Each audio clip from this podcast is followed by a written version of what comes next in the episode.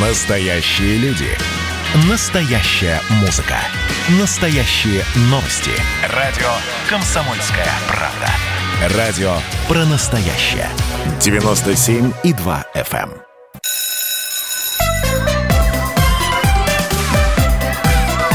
эм. Родительский вопрос. На радио «Комсомольская правда».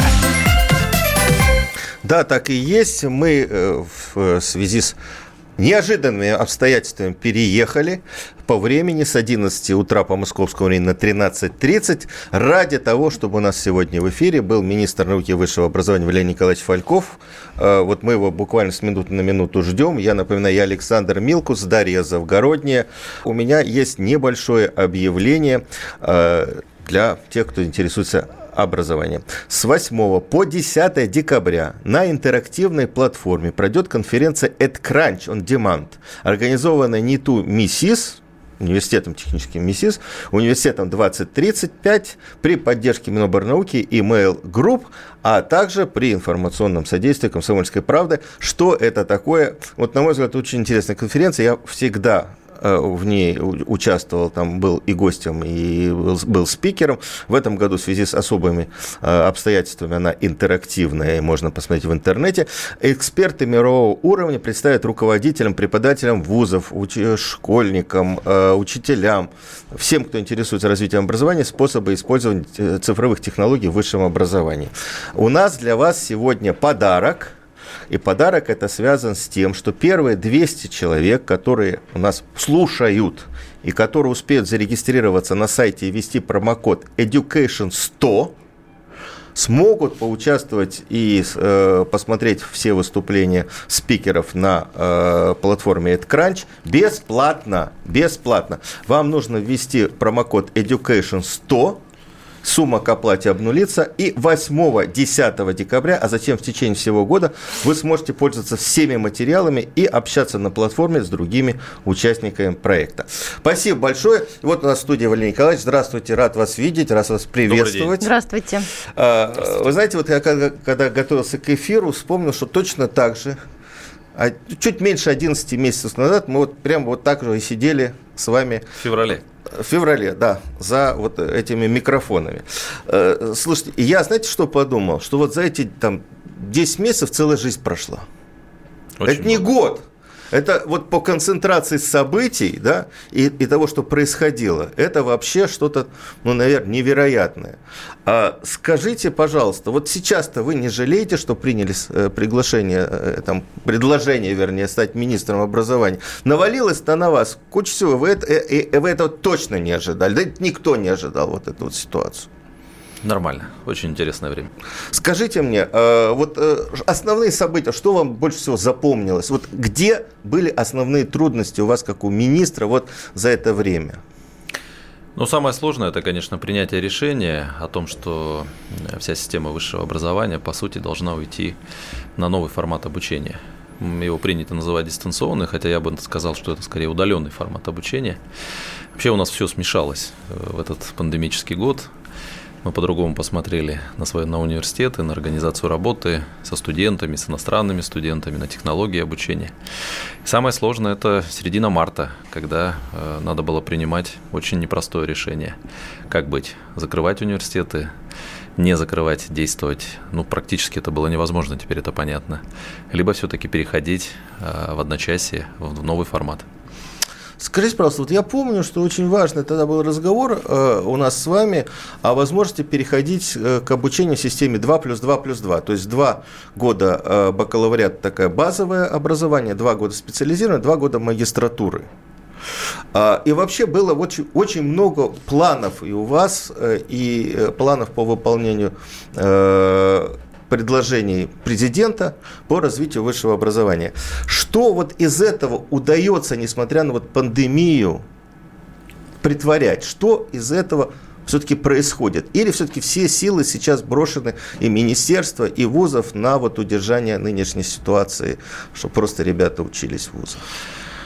Нет, конечно, есть текущая ситуация, она требует объективно гораздо больше времени. Мы с вами понимаем, что обычное течение жизни, где все было понятно, зимой сессия, летом сессия, студенты 1 сентября приходят, летом приемная кампания. В этом году, а, казалось бы, хорошо понятные, привычные а, процедуры, все требовало переосмысления, и все сдвинулось по срокам, все требовало особой концентрации, но при этом мы не теряли из виду повестку развития. И целый блок вопросов, в том числе и то, что вы назвали, э, вот это поручение президента 2 плюс 2 плюс 2, и многие-многие другие инициативы, поручения мы либо реализовали, либо сейчас в стадии.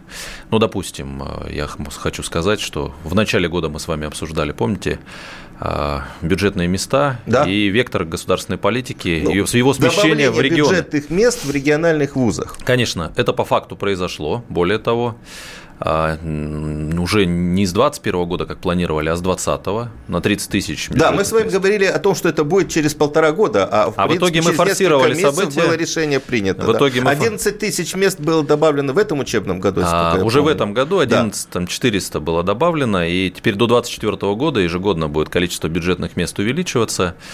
А, если брать специальности и направления и примерно тенденции, в основном это IT, в основном это здравоохранение, ну, то есть подготовка э, медиков, э, врачей, и э, в области образования подготовка учителей. Я бы назвал три вот таких ключевых приоритета до 2024 года. При этом мы не сократили количество бюджетных мест в наших столицах, в Питере и в Москве, но увеличили, все увеличение пошло в регионы. И многие региональные вузы в этом гораздо больше бюджетных мест получили, и так будет до 2024 года. А, ну, вот отчасти еще и связано с тем, что у нас количество выпускников школ увеличивается. Поэтому и объективная потребность на первый уровень образования, бакалавриат, специалитет гораздо больше. Я хотел это уточнить чуть позже, но раз уж у нас зашел разговор об этом, а, Валерий Николаевич, давайте сформулируем. Значит, те, кто будут поступать в этом году в вузы, то есть, ну, вернее, неправильно, в этом, в следующем учебном В 21 году. В 21 да. учебном Приемная году. кампания Для них будет. При, э, мест будет еще больше, чем да. э, у тех, кто поступал в этом году. Да, да, будет еще больше, и, соответственно, возможность получить бесплатное высшее образование, причем в регионе своего, то есть э, своего проживания, будет гораздо больше. В данном случае мы исходим из того, что качественное высшее образование должно быть недалеко от студента. Желательно а, в каждом российском регионе иметь а, университет или несколько университетов, где можно получить качественное высшее образование, где можно интересно а, и с пользой провести эти 4, 5 или 6 лет, в зависимости от того, какую траекторию вы выбираете. И, собственно, закрепиться и остаться работать. Ведь у нас главная проблема сегодня какая во многих регионах? Это ну, назовите как угодно, утечка мозгов или переезд в столицу, чрезмерная концентрация студенчества а, в Москве и в Питере. А, ах, ах, ой, прошу прощения, перебила. А хватит ли студ... Э, абитуриентов, отличников для э, увеличивающегося да, количества не надо. Да, э, бюджетных мест? Ну, мы же совместно работаем со школой. Мне кажется, эта задача решаемая. Пока хватает. В этом году, вы знаете, все было по-другому, все так же и по-другому. Мы сдавали ЕГЭ, но в другие сроки. Сдавали его не в качестве э, обязательного упражнения, скажем так, все выпускники школ, а только те, кто хотел поступить в вузы. И в итоге мы имеем э, совершенно другие результаты. Результаты ЕГЭ выше и качество абитуриентов, поступивших а в чем российские Тем, что все-таки э, сдавали а в этом году, мотивированные ну, конечно, ребята, которые да. заточены были да, конечно. на поступление. Те, кто пошел ЕГЭ сдавать, те, кто захотел поступать в вузы. Вы знаете, сколько было опасений. Сегодня мы там легко размышлять. А, а вот где-то в августе или в июле сколько было опасений, что российские вузы не доберут, что высшее образование, возможно, не востребовано. Все нормально. Спрос на высшее образование превышает предложение, я бы так сформулировал. Валерий Николаевич, я себя представляю на месте с э, родителей, которые нас слушают, или там абитуриентов следующего года, а как они могут узнать, сколько мест э, на выбранную ими специальность э, будет добавлено? Когда это будет известно? А, смотрите, как устроена вся система. То, что касается 2021 года, а я думаю, всех интересует в первую очередь ну, конечно, бюджетные места, да. Да, ближний горизонт. До 1 октября все вузы опубликовали а, специальности и направления перечень, на которые они будут принимать в 2021 году. Бакалавриат, специалитет, магистратура, аспирантура, ординатура, неважно. А, и количество бюджетных мест. Это уже известно, поскольку распределение прошло э, до середины июля. А, в ближайшее время, вот сейчас начинается конкурс, э, в понедельник, завтра мной будет подписан приказ об общем количестве бюджетных мест, на 6,5% еще увеличится, но это уже на 2022 год. И до середины мая а там очень э, сложно, я не буду утомлять э, радиослушателей, процедуры, но в конечном итоге э, к середине мая произойдет распределение, и вузы будут знать, сколько у них будет бюджетных мест в 2022 году. В 2022 году. Но в этом году, насколько я помню, если я, вы меня поправьте, если я ошибаюсь, прибавили к региональным вузам чуть ли не 40 тысяч мест. Чуть меньше, там 35. Ну, 35 тысяч мест, это, ребята, обратите внимание, в региональных вузах, причем, я так понимаю, что в основном в ведущих региональных вузах будет проще, наверное, поступить на бюджет. Хотя, э, хотя с другой стороны, и школьников, выпускников больше. Ну, то есть конкурс все равно будет, готовьтесь. Я, я бы обратил внимание всех, э, вот само по себе бюджетные места – это важная часть и гарантия со стороны государства. Государство делает большой шаг. Но надо и университетам потрудиться, им надо быть интересными для абитуриентов. Потому что, вы знаете, есть и, э, если внимательно посмотреть, по существу вопроса вглубь, то мы видим, что зачастую абитуриенты, э, выбирая между платным образованием, но в столице или в соседнем регионе, где сильный вуз, и бесплатным своем, они все-таки голосуют ногами в пользу качественного образования. И вот это э, надо иметь в виду, не успокаивать себя только наличием бюджетных мест, а работать над тем, чтобы Э, это был настоящий интересный университет, где э, должны быть и исследования, и образование, ну и, конечно, возможность реализоваться. Вот, мы как раз перешли к вопросу, который я тоже приготовил. Э, как раз вот весной, насколько я помню, министерство опубликовало, ну, поразивший меня, честно говоря, доклад по уровню откровенности и честности, уроки стресс-теста вузы в условиях пандемии и после нее. Ну, нам, правда, тогда казалось, что с пандемией закончено, и был такой вот как бы подведен итог, да, а а, вопрос, а какова ситуация сейчас? И вы знаете, в этом докладе была, была такая очень интересная цитата. А, вот я его просто, просто вот сейчас э, процитирую. Вузовские команды в критической ситуации должны уметь действовать самостоятельно, принимать решения и нести за них большую ответственность, не ждать, когда им спустят сверху инструкцию. То есть там говорилось о том, что вузам надо давать больше свободы. Он, как, что вы понимаете под больше свободы? И удается ли вузу? Вот вы говорили сейчас вот про то, что вузы должны заинтересовывать студентов, абитуриентов. Вот как министерство будет давать или дает вузам свободу? Или надо брать самим, как революционерам? Нет, ничего революционного мы не поощряем, и в эту сторону смотреть не надо. А, давайте посмотрим на историю университетов. Мы с вами помним, даже люди далекие от высшего образования, от университетов, знают, что одной из особенностей университета всегда была академическая автономия. У нее много граней в академической автономии. Это, допустим, право преподавателя по своему усмотрению излагать материал, использовать разные методы обучения, но в том числе это и принятие важных решений по поводу организации обучения студентов.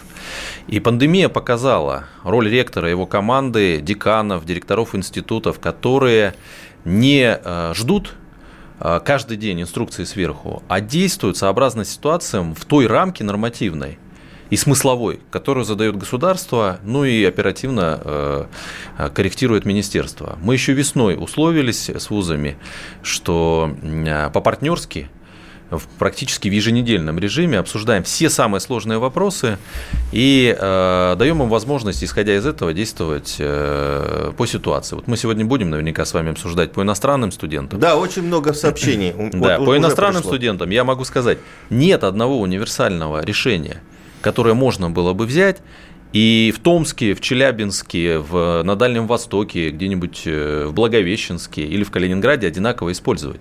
Потому что, во-первых, иностранные студенты разные, из разных регионов. Во-вторых, ситуации разные. И это как раз вот э, пространство свободы для принятия решений. Но задача-то общая – обеспечить качество высшего образования. Как вузы решают? Но одни, допустим, э, социальные гарантии увеличивают, а другие? Другие назначают дополнительно наставников для иностранных студентов, э, и так выходят из ситуации. Третьи, э, вплоть до того, что договариваются с партнерскими зарубежными вузами, допустим, в Китае, и организуют обучение китайских студентов на базе партнерских вузов в Китае. Вот такие вот разные решения. И мы эти лучшие практики собираем, а, ну, чтобы вузы имели возможность. Понимаете, это принципиально новая ситуация. Такого не было до пандемии. Все-таки мы были примерно одинаковы.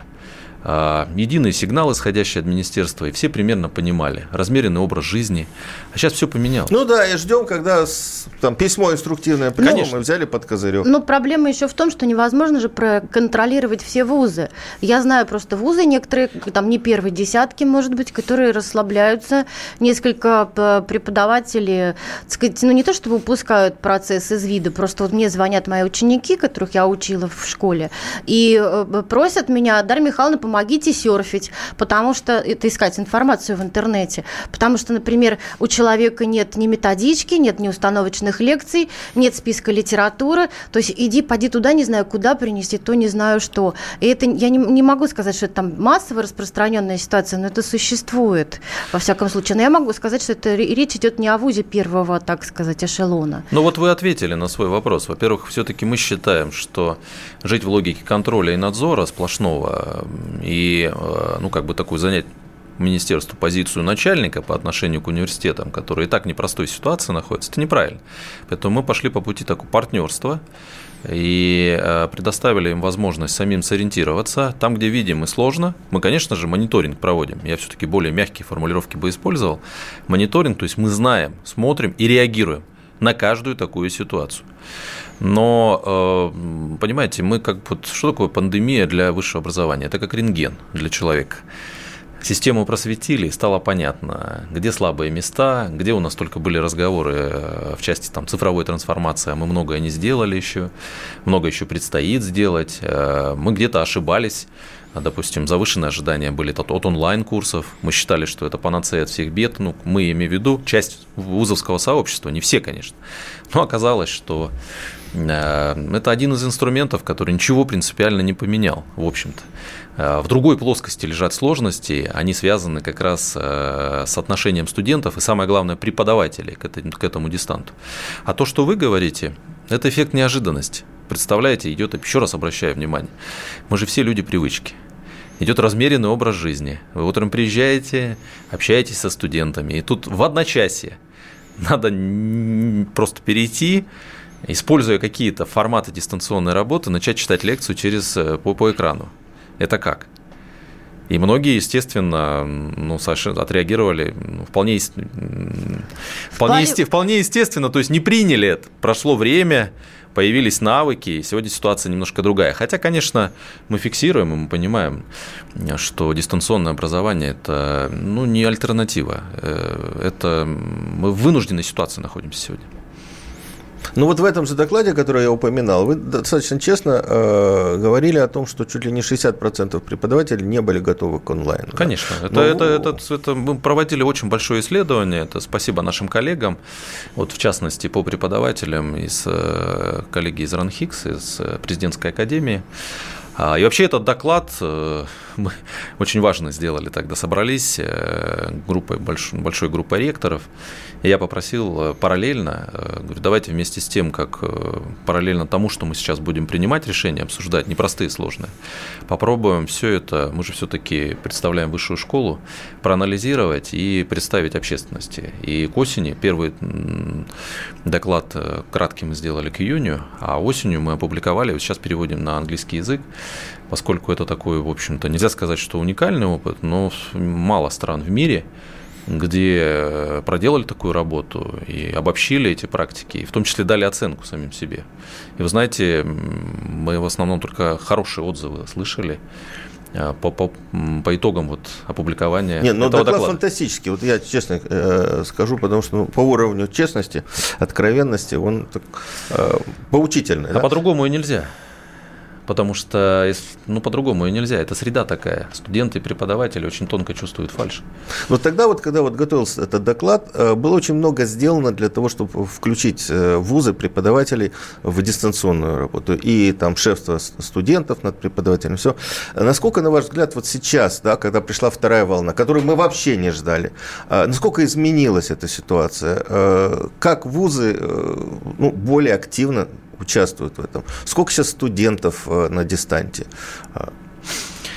У нас всего 1287 э, вузов и филиалов, из них 724 головных вуза, и сегодня статистика такая. 37% э, вузов и филиалов по существу организовали обучение полностью удаленно. Это, если быть точным, 700, вернее, 478 вузов и филиалов. Но это не так много. А, но это не так мало. Ты знаете, как тот стакан наполовину полный, наполовину пустой. Я все-таки считаю, что это много. Почему? Потому что а, мы очень, мне кажется, зациклились и справедливо, наверное, а, размышляем, что лучше, дистант или традиционное. Но, очевидно, традиционное.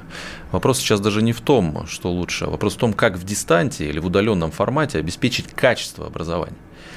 А по ряду позиций его зачастую в принципе невозможно обеспечить. Почему? Потому что дистант – и обучение по некоторым специальностям и направлениям вещи несовместимы. Либо ты, если это делаешь, то, ну, как бы, либо это экспериментальный какой-то да, режим, далеко не очевид, с неочевидным результатом. Но я намекаю, допустим, на подготовку медиков, э, инженеров. Особняком стоят творческие вузы и творческие специальности и направления. А в широком смысле, э, ну, практически все так или иначе. Есть особые виды деятельности совместной, которые нельзя перенести в онлайн. И удаленно их не воспроизвести. Это стало с очевидностью понятно. Как быть? Ну, вот выходим из ситуации, что-то переносили весной на, на лето и на осень, это удалось отчасти. Сейчас переносим на более поздние сроки, а, потому что лучше все-таки перенести, чем а, ну, заниматься какими-то такими, как бы это сказать, не обманывать, не надо обманывать себя. Вот это важный момент. А вот э, есть у нас вопрос от студентов э, с надеждой, видимо, не знаю, интонацию в, в WhatsApp не, не поймешь, но, да? но все-таки, да. А не отменят ли зимнюю сессию в связи с такой ситуацией? Ну, многие, наверное, хотели бы студенты, но не отменим. Другой вопрос в том, как она пройдет. Пока мы ориентируемся, и у нас есть соответствующий приказ для вузов Миноборнауки и рекомендации для других вузов о том, чтобы сессия прошла в онлайн-формате. Ой, а вот проблема большая, между прочим, с экзаменами в онлайн-формате. Ну, я не знаю, насколько это еще отражено статистически, но у меня есть знакомый ребенок, который сдавал э, экзамен онлайн с, подка- с подсказками подружки, потому что у подружки сидел рядом программист, и он как-то так устроил очень хорошо, чтобы ребенок, значит, видел ответы на вопросы и отвечал. Прекрасно сдал экзамен и поступил в ВУЗ. Э, вот такая вот история. Тоже да, это... но есть же система давайте прокторинга, вот здесь, да, да, но она... Давайте здесь не для всех. Давайте здесь три момента обратим внимание. Я еще раз говорю, вот казалось бы, те проблемы, которые всегда были раньше, мы на них не обращали внимания. Теперь в период онлайна, вот вы говорите, э, молодому человеку кто-то помогал он сдавал? Ну, во-первых, вузы поступают по ЕГЭ. Она поступала после э, училища, после колледжа. А, ясно. То есть да. это, выражаясь таким нормативным языком, по э, по тестам, скорее всего. То есть по, по тестам, да. Да, да, да, да, да. Это либо собеседование, либо тесты. Да. да. Это поступительные испытания, установленные вузом самостоятельно. Хорошо, но есть вот правильно, есть такое вот неблагозвучное для русского уха, для российского уха слово прокторинг. То есть, проще говоря, система распознавания лица идентификации личности. А, очень активно, по крайней мере, ряд продвинутых вузов у нас уже в летом на сессии это использовали. Но и э, я бы по-другому предложил посмотреть. Э, вообще, а когда студенты-то не списывали? Это что, что-то новое?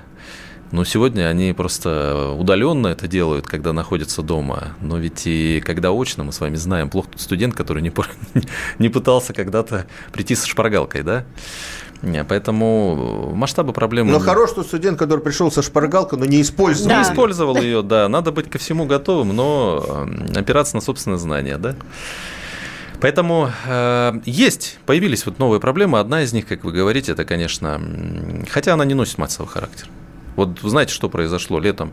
Вот у нас недавно разговор был с ведущими вузами, э, теми, кто самые передовые технологии. Э, и они отказались от системы как раз прокторинга. Они говорят, да в этом нет необходимости, мы, в общем-то, на доверии готовы работать, потому что преподаватели в большинстве своем знают теперь уже, и не нужны эти дополнительные уж. Если это не государственная итоговая аттестация, ну, имеется в виду выпуск из вуза, то к чему такие э, меры предосторожности?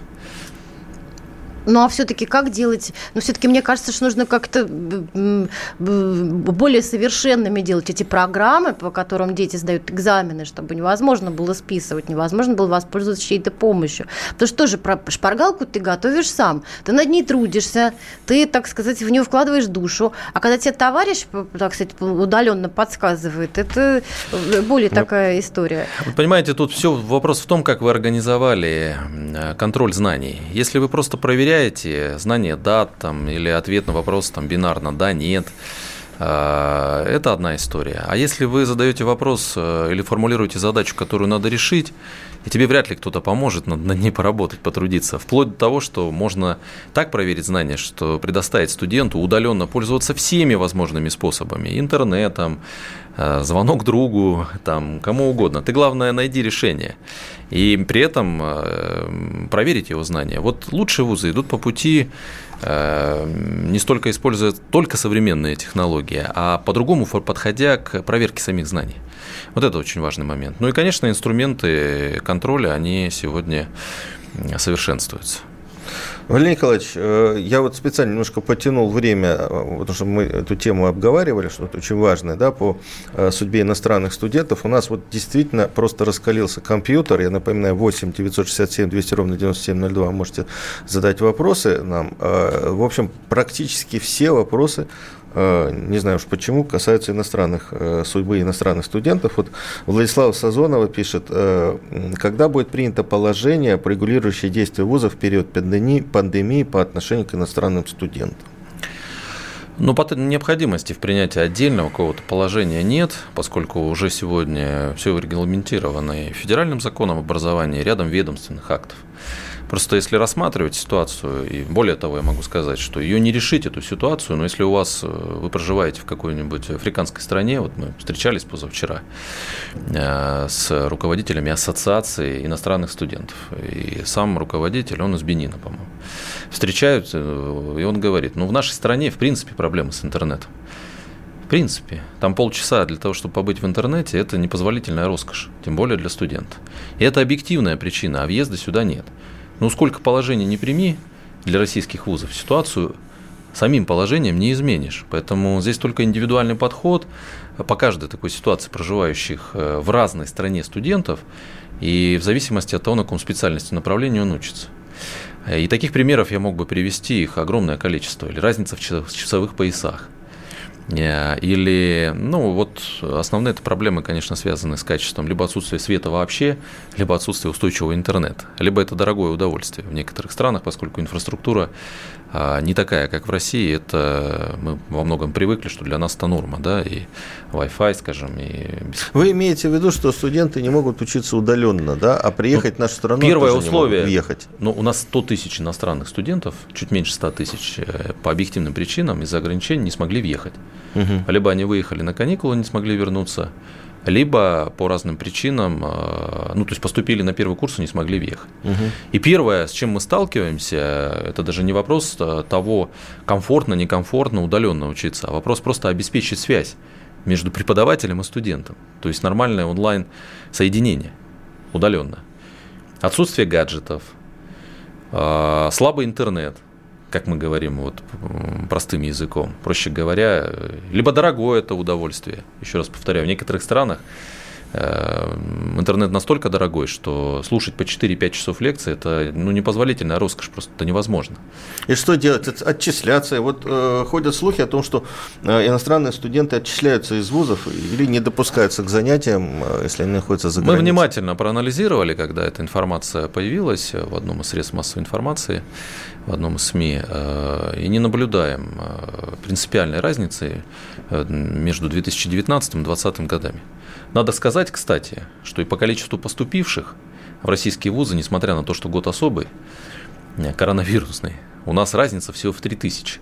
Если в прошлом году поступило 101 тысяча, в этом году 98 тысяч иностранцев. То есть спрос на высшее образование традиционно высокий. То есть, несмотря на пандемию? И по притоку угу. иностранцев, и по отчислениям никакой разницы нет. В период с 1 сентября по 30 ноября прошлого года и этого года отчислилось 2500 студентов. Мы взяли первые 50 вузов, где больше всего учатся иностранцев. Ну, там разница плюс-минус 10 человек, ну, несколько десятков человек. При этом, если посмотреть внутри, ну, есть вузы, где чуть больше отчислилось, а есть вузы, где наоборот меньше. Ну, самый, допустим, известный студент, э, вуз, где учатся иностранные студенты, там, ну, что сразу нового приходит у нас? Ну, конечно, РУДН. Да, РУДН. Да, да. Там отчислили э, меньше в этом году. Я вам даже цифры приведу, я специально с собой взял. В этом году 534, прошлый год 562. Вот вам разница. И эти цифры никто не подгонял, они также есть в Сеченовском также университете, в МИСИС, в МИФИ, в Балтийском федерале. Я мог бы продолжить. Мы, мы... о чем говорим сейчас? Мы говорим о том, Об отчислениях ребята, которые... иностранных да, студентов. Значит, это те, которые приехали и учатся, или те, которые учатся удаленно? А это разные, это разные ситуации, потому что э, это и те, кто учится удаленно, это и те, кто учится здесь, в России, но по самым разным причинам, а, может быть, переводится в другой вуз, может быть, приняли решение не продолжать обучение. Мы фиксируем в данном случае важный очень факт, что массовых отчислений иностранных студентов их нет. Но это не говорит о том, что нет проблем в обучении. Проблемы в обучении у студентов есть. Но дальше, если идти, можно также в равной степени сказать, не только у иностранных, но и у российских студентов. И они обусловлены ситуацией, связанной с пандемией коронавируса. Просто у иностранных студентов это более ярко выраженные проблемы, а, я бы так сказал. И часть из них а, действительно лишены самой возможности обучаться. Поэтому мы обсуждаем с вузами. И, во-первых, хочу заверить всех иностранных студентов, кто к нам поступил, на первый курс наибольшую тревогу, конечно, вызывает э, вопрос, связанный с тем, что у них бюджетные места их отчислят. Вузы с пониманием будут относиться, и никакой установки на отчисление нет. Более того, наоборот, щадящий режим будет в этом году по понятным причинам. И... А что имеется в виду щадящий? Но это означает, что при принятии решения надо понимать, что происходит за окнами. Надо понимать, что если у студента академической задолженности раньше там отчисляли при одной-двух, ну, при одной никогда, конечно, не отчисляли там 2-2 и более, то в этом году можно и рассрочку дать, э, либо э, перевести на индивидуальный учебный план. Ну, а там, где, э, если студент живет, вообще нет связи, он просто не может выходить объективно. Ну, значит, надо предоставить ему возможность перейти, уйти в академический отпуск. Ну, вот кто-то из студентов спрашивает, я думаю, что это не ваша компетенция, но, может быть, вы знаете, могут ли и будут ли разрешать въезжать в Россию студентам по учебным визам? То есть сейчас, как я понимаю, ребята и но ну, въехать в страну не могут. Нет, подождите, что... но это всегда было, конечно, конечно, будут. Вопрос просто в том, что действует общий порядок. С теми странами, которыми есть авиасообщение, студенты к нам могут и приезжают. Там есть сложности с рядом стран, что недостаточно рейсов. Они просят, допустим, увеличить количество рейсов на, ну, допустим, в, по Казахстану хотели бы, чтобы больше было таких рейсов, но это вопросы решаемые, они известны. А самую основную, самую основную сложность ситуации, э, самую основную сложность представляют такие ситуации, где границы у Российской Федерации с этой страной закрыты, угу. то есть никто не может въехать из-за эпидемиологической обстановки. Несмотря на то, что есть у человека учебная виза. Да несмотря ни на что, просто угу. закрытая граница, потому что... и вот таких повторяю. ребят единственный вариант это учиться да, удаленно. И, да, и студенты говорят, а вы нас пустите. Угу. Понимаете, всех не пускайте, а нас пустите. Вот это сложная ситуация, потому что страна в принципе закрыта. И таких стран, как мы понимаем, большинство, потому что э, перечень стран, откуда открыто, мы с вами все знаем, они известны. Там а, там, не знаю, начиная с Великобритания, Казахстан, Белоруссия, там, Япония, я все страны перечислять не буду. Евросоюз? Как раз нет, по-моему, большинство стран Евросоюза закрыты. Да, я говорю, что вот они закрыты. Нет, я назвал открытые, а, откуда ага. части можно. Вот, вот э, так и возникает ситуация. Итак, ситуация с иностранными студентами, ее надо дифференцированно смотреть в зависимости от проблемы. Первое. С поступлением сложности не было, поступили, всем пошли навстречу. Спрос на высшее образование такой же стабильно высокий. Разница в 3000 студентов несущественная, несмотря на пандемию. Второе. А, проблема с въездом. Здесь общее правило действует. Той страной, с которой у нас открыты границы, также спокойно могут въезжать и студенты. И третье – это ситуация с теми, кто не может въехать в силу разных причин, и сам процесс обучения не могут организовать, потому что, дальше мы об этом с вами говорили. А, ну вот здесь э, я повторяться не буду. Э, я уже говорил, самые разные решения используются. Но каждое такое решение по отношению к студенту всегда должно быть индивидуально. Потому что нет такого решения универсального, которое можно было бы принять, сказать, вот делайте так все университеты, и со всеми иностранными студентами все будет хорошо. Его просто нет. Э, Валерий Николаевич, вот есть э, еще сообщение э, Петр Муратов, Томск, да, но я не уверен, что студенты правильно цитируют, ну вот хотелось бы все-таки уточнить. Почему предложение министра об оформлении иностранными студентами академического опыта идет в разрез с предложением... А, а, академического отпуска, да, идет в разрез с предложением Совета министр, э, Федерации правительству сделать учебу основанием для въезда в страну. Я, правда, не слышал, чтобы вы предлагали академический отпуск для иностранных студентов. Ну, во-первых, как может пойти в разрез? Не если... очень понятно. Нет, давайте по порядку разложим здесь. Первое. Право на академический отпуск гарантировано федеральным законом и иностранным и российским студентам.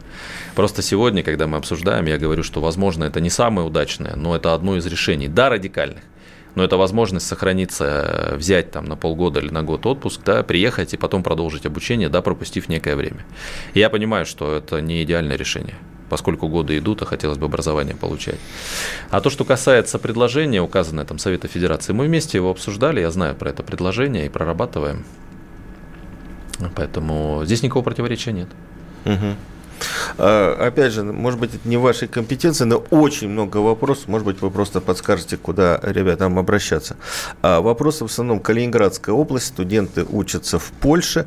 А, въехать в... Вот э, прямо вот читаю решение, интересует решение вопроса о многократном въезде студентов, которые учатся за рубежом. Дети уехали и не могут вернуться домой даже на Новый год, так как согласно постановлению они могут однократно въехать и выехать.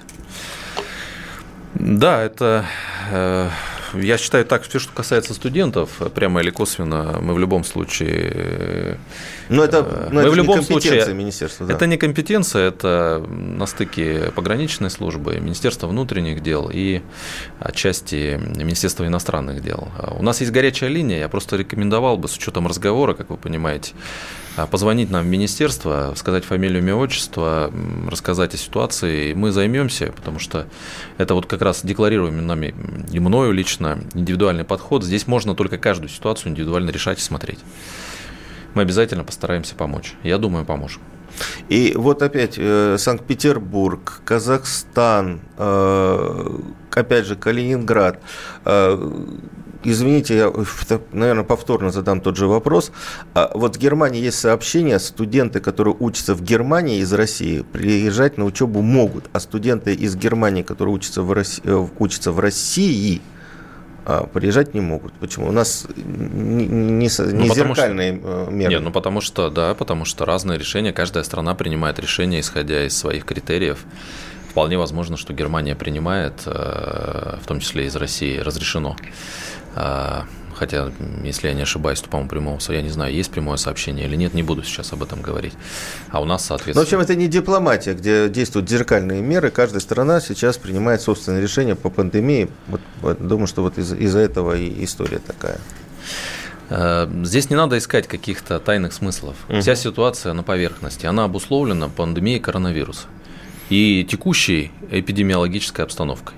Мы сами переживаем. Мы, когда я говорю министерство и вузы, мы разговариваем с ректорами сегодня. Все ректоры заинтересованы, преподаватели заинтересованы в том, чтобы было нормально организовано образование, в том числе у иностранцев. Кстати, большинство-то из них, больше 200 тысяч здесь, в России. Они либо въехали, либо здесь живут. И есть проблема же не только с тем, что въездом. Я уж скажу так, что есть проблема и с выездом. Есть студенты, которые окончили, они выехать не могут и живут в наших общежитиях. И мы а, а почему они не могут выехать? Ну, потому что граница. А, закрыта. самолет. Конечно. Летает. Ну, тут есть еще одно сообщение. Вся палитра вопросов. Вот, это тоже опять, наверное, не к вам, но, наверное, к студенческим э, советам. Э, остались в Москве, э, мерзнем, нет теплых вещей. Это точно к нам, я считаю. К вам? Надо просто сказать, да, конечно. Ну, мы, э, этот вопрос мы решим быстро и эффективно. Нам надо только сказать, где мерзнут и кто. Назвать вуз и все. А как? Я причем не без всякой иронии говорю. Каким образом? Вы просто ушанки будете обеспечивать? Ну, если надо, будем покупать одежду. В, да этом, что, в этом нет ничего необычного. Ну а как? Если студент оказался в сложной жизненной ситуации, наша, наша, наша обязанность, наш долг помочь ему. Да. Люди, дорогие, слышали, да, вот министр говорит, что если замерзаете, видимо, это все-таки студенты из африканских стран или там азиатских, да, вам, знаете, вам нас... даже здесь придут на помощь. А мне все-таки понравилась идея про академический отпуск. Почему бы всех не взять и не отправить в академический отпуск на год? Например, ну, вот... потому что, наверное, многие еще и выехать не могут. Что они тут будут делать э, в академическом отпуске? Вы имеете в виду э, какую категорию студентов? Вообще я, всех? Я имею в виду всех, кому сейчас трудно. Кто остался там в удалении, там не может приехать в Россию учиться, хотя должен бы, там первокурсников, которым тяжело, которые э, тут не могут никак, так сказать, в учебный процесс влиться, старшекурсников, сверстников, которым нужна практика там в больнице, а ее нельзя обеспечить. Взять их всех их огульно в академ. Но академический отпуск, он все-таки предоставляется по обоюдному согласию сторон. И я бы не стал здесь э, действовать так вот. Э, мне кажется, это чревато последствиями негативными. Студент должен сам взвесить и принять решение. Другой, с другой стороны, очень важна просто позиция министерства и вуза, сказать, что академический отпуск в этой ситуации, он должен быть понят и принят. Не как а, знаете, решение, у нас же часто решение, академический отпуск – это уже перед отчислением. А, ну, не, не часто, а так нередко, скажем так, бывает. Так вот это не, не, не та ситуация. Здесь э, вынужденная, э, вынужденная мера, и в последующем надо помочь этим студентам наверстать упущенное, может быть, в том числе вести дополнительные занятия. Вот мы буквально на этой неделе а, будем а, с российскими ректорами, со всеми обсуждать, потому что мы регулярно к этому вопросу так или иначе обращаемся. В очередной раз будем обсуждать, смотреть, какие меры дополнительной социальной поддержки студентам мы можем оказать, иностранным в первую очередь.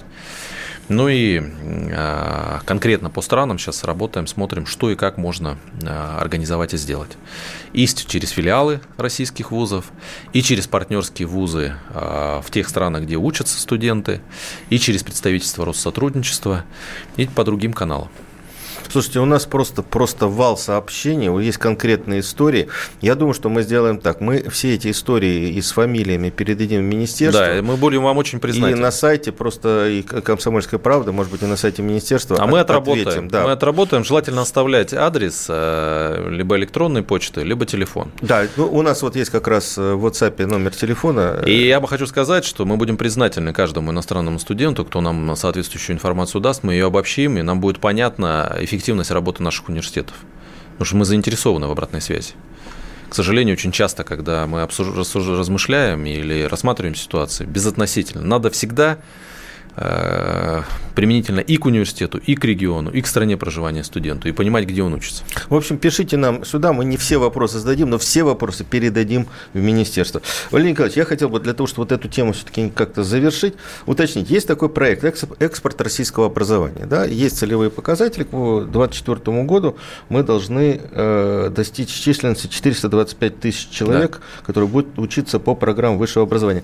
Как вы считаете, вот с, с учетом всей вот этой ситуацию, которую мы сейчас обсуждали с иностранными студентами, удастся нам выйти на эти целевые показатели, или они будут скорректированы? А если мы а, докажем свою эффективность, у нас еще есть время, полгода предстоящее, примем необходимые решения, потому что сегодня понятно, что всем тяжело, и система переживает такие ну, проверку на, на, на устойчивость и по многим аспектам, в том числе в отношении иностранных студентов, то вы видите, несмотря на пандемию, спрос на российское высшее образование достаточно высокий. Мы последние несколько лет по количеству иностранных студентов в целом в стране растем. У нас сегодня 315 тысяч, и еще несколько, еще в прошлом году было всего 298.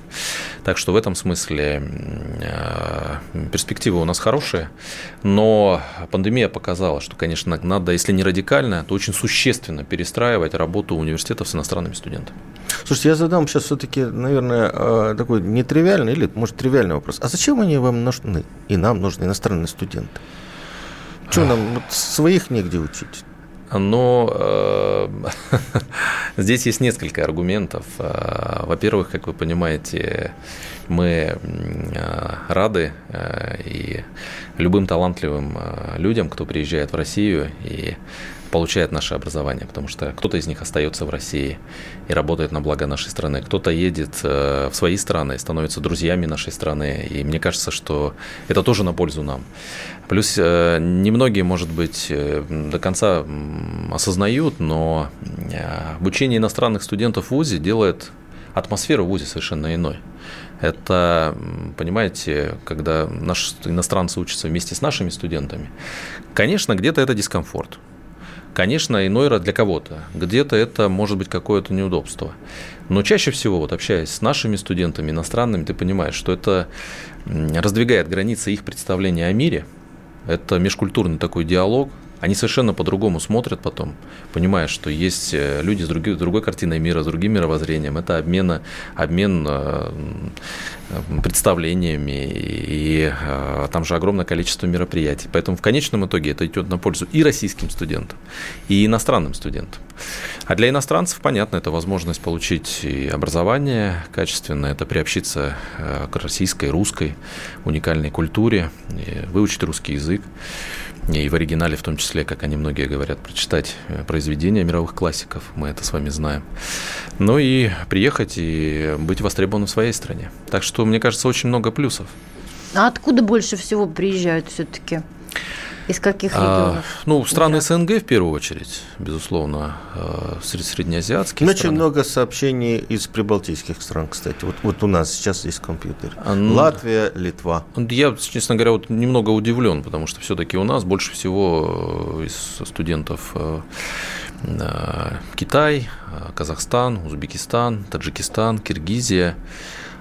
Белоруссия, Юго-Восточная Азия, Латинская Америка. Ну, я так вот по-крупному называю. Угу. Там, конечно, разные страны по-разному. Но вообще в целом интерес, ну и африканский континент. Интерес, конечно, к российскому образованию в целом по всему миру. Причем там же ранжируется в зависимости от уникальности программы, уровня образования. Но, конечно, как правило, востребованы образование в области IT, сельского хозяйства, медицинское образование, ну и так далее. Давайте все-таки к другим темам перейдем. А, вопрос вот есть. Есть вузы, которые закрыли свои общежития и отправили студентов по домам учиться удаленно. Насколько это законно? А надо смотреть ситуацию. Если это так называемый карантин, то почему нет? Конечно, законно. Если это небольшое общежитие, и там вдруг вспышка заболеваемости, то, конечно, такие решения могли быть приняты. Но поверьте, любой вуз, принимающий подобное решение, он прежде проконсультируется всегда. Во-первых, в местном Роспотребнадзоре, потому что решения принимаются в субъекте, исходя из ситуации. Ну и, конечно, министерство никогда в стороне не находится. Очень важный вопрос. Э, пишет, вот э, человек не представился, номер телефона есть. А почему у нас стоимость обучения не снизилась, хотя мы занимаемся не очно в аудитории, а онлайн? Давайте посмотрим на эту ситуацию. Вот здесь очень такая интересная история. Представим, обучение это по, по, по факту осталось очным, просто оно организуется удаленно. И, э, как, как правило, мне кажется, вот когда мы размышляем о стоимости обучения, надо э, взаимоувязывать стоимость с качеством. Если ВУЗ удаленно обеспечивает качество образования, то и оснований нет для стоимости снижения. А, ясно, что это воспринимается по-другому. Но это же ведь вынужденная мера. Если посмотреть глобально, не защищая университеты, но мы это, это, это научно доказанный факт. Они, потратят, они потратят э, сегодня средств больше на организацию обучения, чем в условиях до пандемии. Это первое. Второе. Но давайте сравним простую ситуацию. Допустим, вы поступили на первый курс, и у вас должна быть дисциплина 70 академических часов лекций. Вам профессор их должен прочитать, вы приходите в аудиторию. Сейчас, в силу того, что часть была прочитана, по, по факту получается смешанная, ведь первые два месяца занимались, даже больше. А, потом часть э, перенесли в онлайн, но профессор также приходит, э, не в аудиторию, а подходит к экрану, и также оставшиеся там 30, 40 или 50 часов За это он получает зарплату э, точно так же. А сказать, э, надо сказать, что фонд оплаты труда или вот затраты на, на, по этому направлению, они, как правило, от половины до двух третей составляют э, всех затрат в, высшем образовании. Вот и ответ на вопрос складывается. Но если ВУЗ не может обеспечить качество высшего образования, ну, по каким-то причинам не читаются лекции – либо нет обратной связи. Или вместо лекций там какие-то квази там семинары ведутся и так далее, когда просто пересылаются задания, скажем, а, а, там, с помощью мессенджеров, да, а нет хотя бы даже удаленного общения, то, конечно, есть все основания для постановки вопроса о снижении стоимости. И к, к кому обращаться по поводу снижения? Министерство, в администрацию вуза? Ну, знаете, вот у нас почему-то всегда принято, как что сразу в министерство. Э, отношения между студентом и вузом оформляются всегда договором. И по гражданскому угу. кодексу там записаны права и обязанности, в том числе и неисполнение обязательств э, – это либо в добровольном порядке снижение стоимости происходит, если э, образовательная организация не считает, что она, ну, то есть, если возникает спор, то тогда надо идти в суд все же регламентирован. Нет же отношений между студентами и преподавателем не оформленными договором.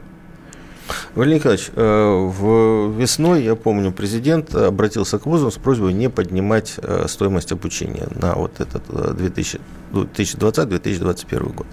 Э, по-моему, три вуза, которые все-таки это сделали, были поправлены, мягко говоря. Да? А какая будет ситуация на 2021-2022 учебный год? Есть ли какие-то понимания или вузам разрешат? Ну, поживем, увидим. Я думаю, что пока рано это обсуждать. Э, я просто хочу сказать, что э, вузом весной была, вернее, летом была оказана финансовая поддержка большинству. И сейчас вот в декабре мы тоже оказываем финансовую поддержку по поручению президента, поскольку действительно многим из них непросто в этой ситуации. А, и поэтому вопрос снижения стоимости, его надо очень осторожно всегда обсуждать. Ну, пока не снижение, а не, не, не повышение. А, но мы с вами два вопроса обсуждаем. Один о снижении стоимости и о качестве образования. Предыдущий вопрос, да, да. а второй о неповышении. А, я думаю, что это решение будет принято где-то в апреле, в мае а, исходя из той ситуации, в которой мы будем находиться. Но тут надо не только пандемию коронавируса принимать во внимание, надо принимать общую экономическую ситуацию в целом. И готовность, в том числе домохозяйств, готовность родителей платить и мы пообсуждаем. Прошлый год мы это решение принимали э, на площадке Российского союза ректоров. Это самая э, такая авторитетная общественная организация, где более 700 вузов. И приняли, это была рекомендация, поскольку у министерства законодательно право снижать стоимость, либо фиксировать ее на том или ином уровне. Нет, мы можем рекомендовать. Надо, правда, отдать должное, что все вузы прислушиваются к нашим рекомендациям. Поэтому это решение весной обязательно примем и анонсируем. И хотелось бы еще, наверное, уже в конце нашего разговора уточнить. Тут был проект, по-моему, очень хорошо сработавший, 5.100, когда наши вузы, э, ведущие, должны были попасть, ну и попали во многие мировые рейтинги в топ э, вузов э, международных. Сейчас эта программа закрылась, да, или там она трансформировалась в программу она завершилась. Она, нет, она завершается в 2020 угу. году. С 1 января э, эта программа уже будет завершена. Какая морковка будет теперь висеть перед носом ведущих вузов для того, чтобы развиваться и, и жить дальше? Ну, начиная с июня месяца этого года мы обсуждаем новую большую программу, э, ее уже вот очень часто везде цитируют, стратегического академического лидерства. Практически завершили, э, скажу я вам, это непростая была задача, поскольку мы хотели учесть опыт всех предыдущих программ а, и проекта 5100, и, конечно, опыт очень хорошего проекта национальных исследовательских университетов. 10 лет у нас уже национальные исследовательские университеты. Кстати сказать, мы подведем публичные итоги этой программе вот буквально а, на предстоящей неделе.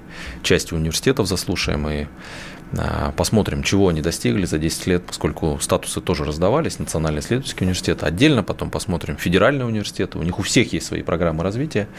И мы сейчас э, приняли решение, мы в 2020 году публично заслушаем все вузы, участвующие в трех крупных программах. 5100, Национальные исследовательские университеты и федеральные университеты. Надо, правда, сказать для людей, кто не посвящен э, вот эту проблематику высшего образования, что часть этих вузов, они, э, ну, то есть этих статусов, они совпадают. То есть федеральные вузы участвовали в 500 или национальные исследовательские участвовали в 500 и в этом смысле. Но у общества большой запрос, все хотят знать, государство серьезные деньги проинвестировало в эти три программы и в федеральные, и в национальные исследовательские, и в 500. И что мы получили? Поэтому мы отдельно организуем с приглашением всех заинтересованных сторон. Мне кажется, ректор и его команда должны выйти и объяснить, сказать, вот у нас... Ну, отчитаться. Да, да, у нас вот это появилось для студентов, это для региона, это для преподавателей, здесь нам не удалось. И послушать в том числе, как на это все смотрят э, те, кому это было адресовано, и как на это смотрят э, эксперты, как на это смотрят налогоплательщики. Мне кажется, это вот э, мы впервые это сделаем. Мне кажется, это абсолютно правильный подход. А еще же есть программа «Опорные вузы». Да, еще есть программа «Опорные вузы», но у нее такая непростая очень судьба. А, сейчас по, по факту происходит, что все эти программы подошли к концу, они завершаются. А, и с 2021 года а, мы должны запустить новую программу. Спасибо. Э, мы расскажем о том, какая будет новая программа. Я Это думаю, тема отдельного Валерий, разговора. Да, Валерий Николаевич нам э, ну, не чужой человек приходит в гости, и надеюсь, что мы продолжим еще разговор. Я напоминаю, у нас в студии был Валерий э, Николаевич Фальков, министр науки и высшего образования. Я Александр Милкус, Дарья Завгородняя. Родительский вопрос. Спасибо вам большое. Родительский вопрос. На радио «Комсомольская правда».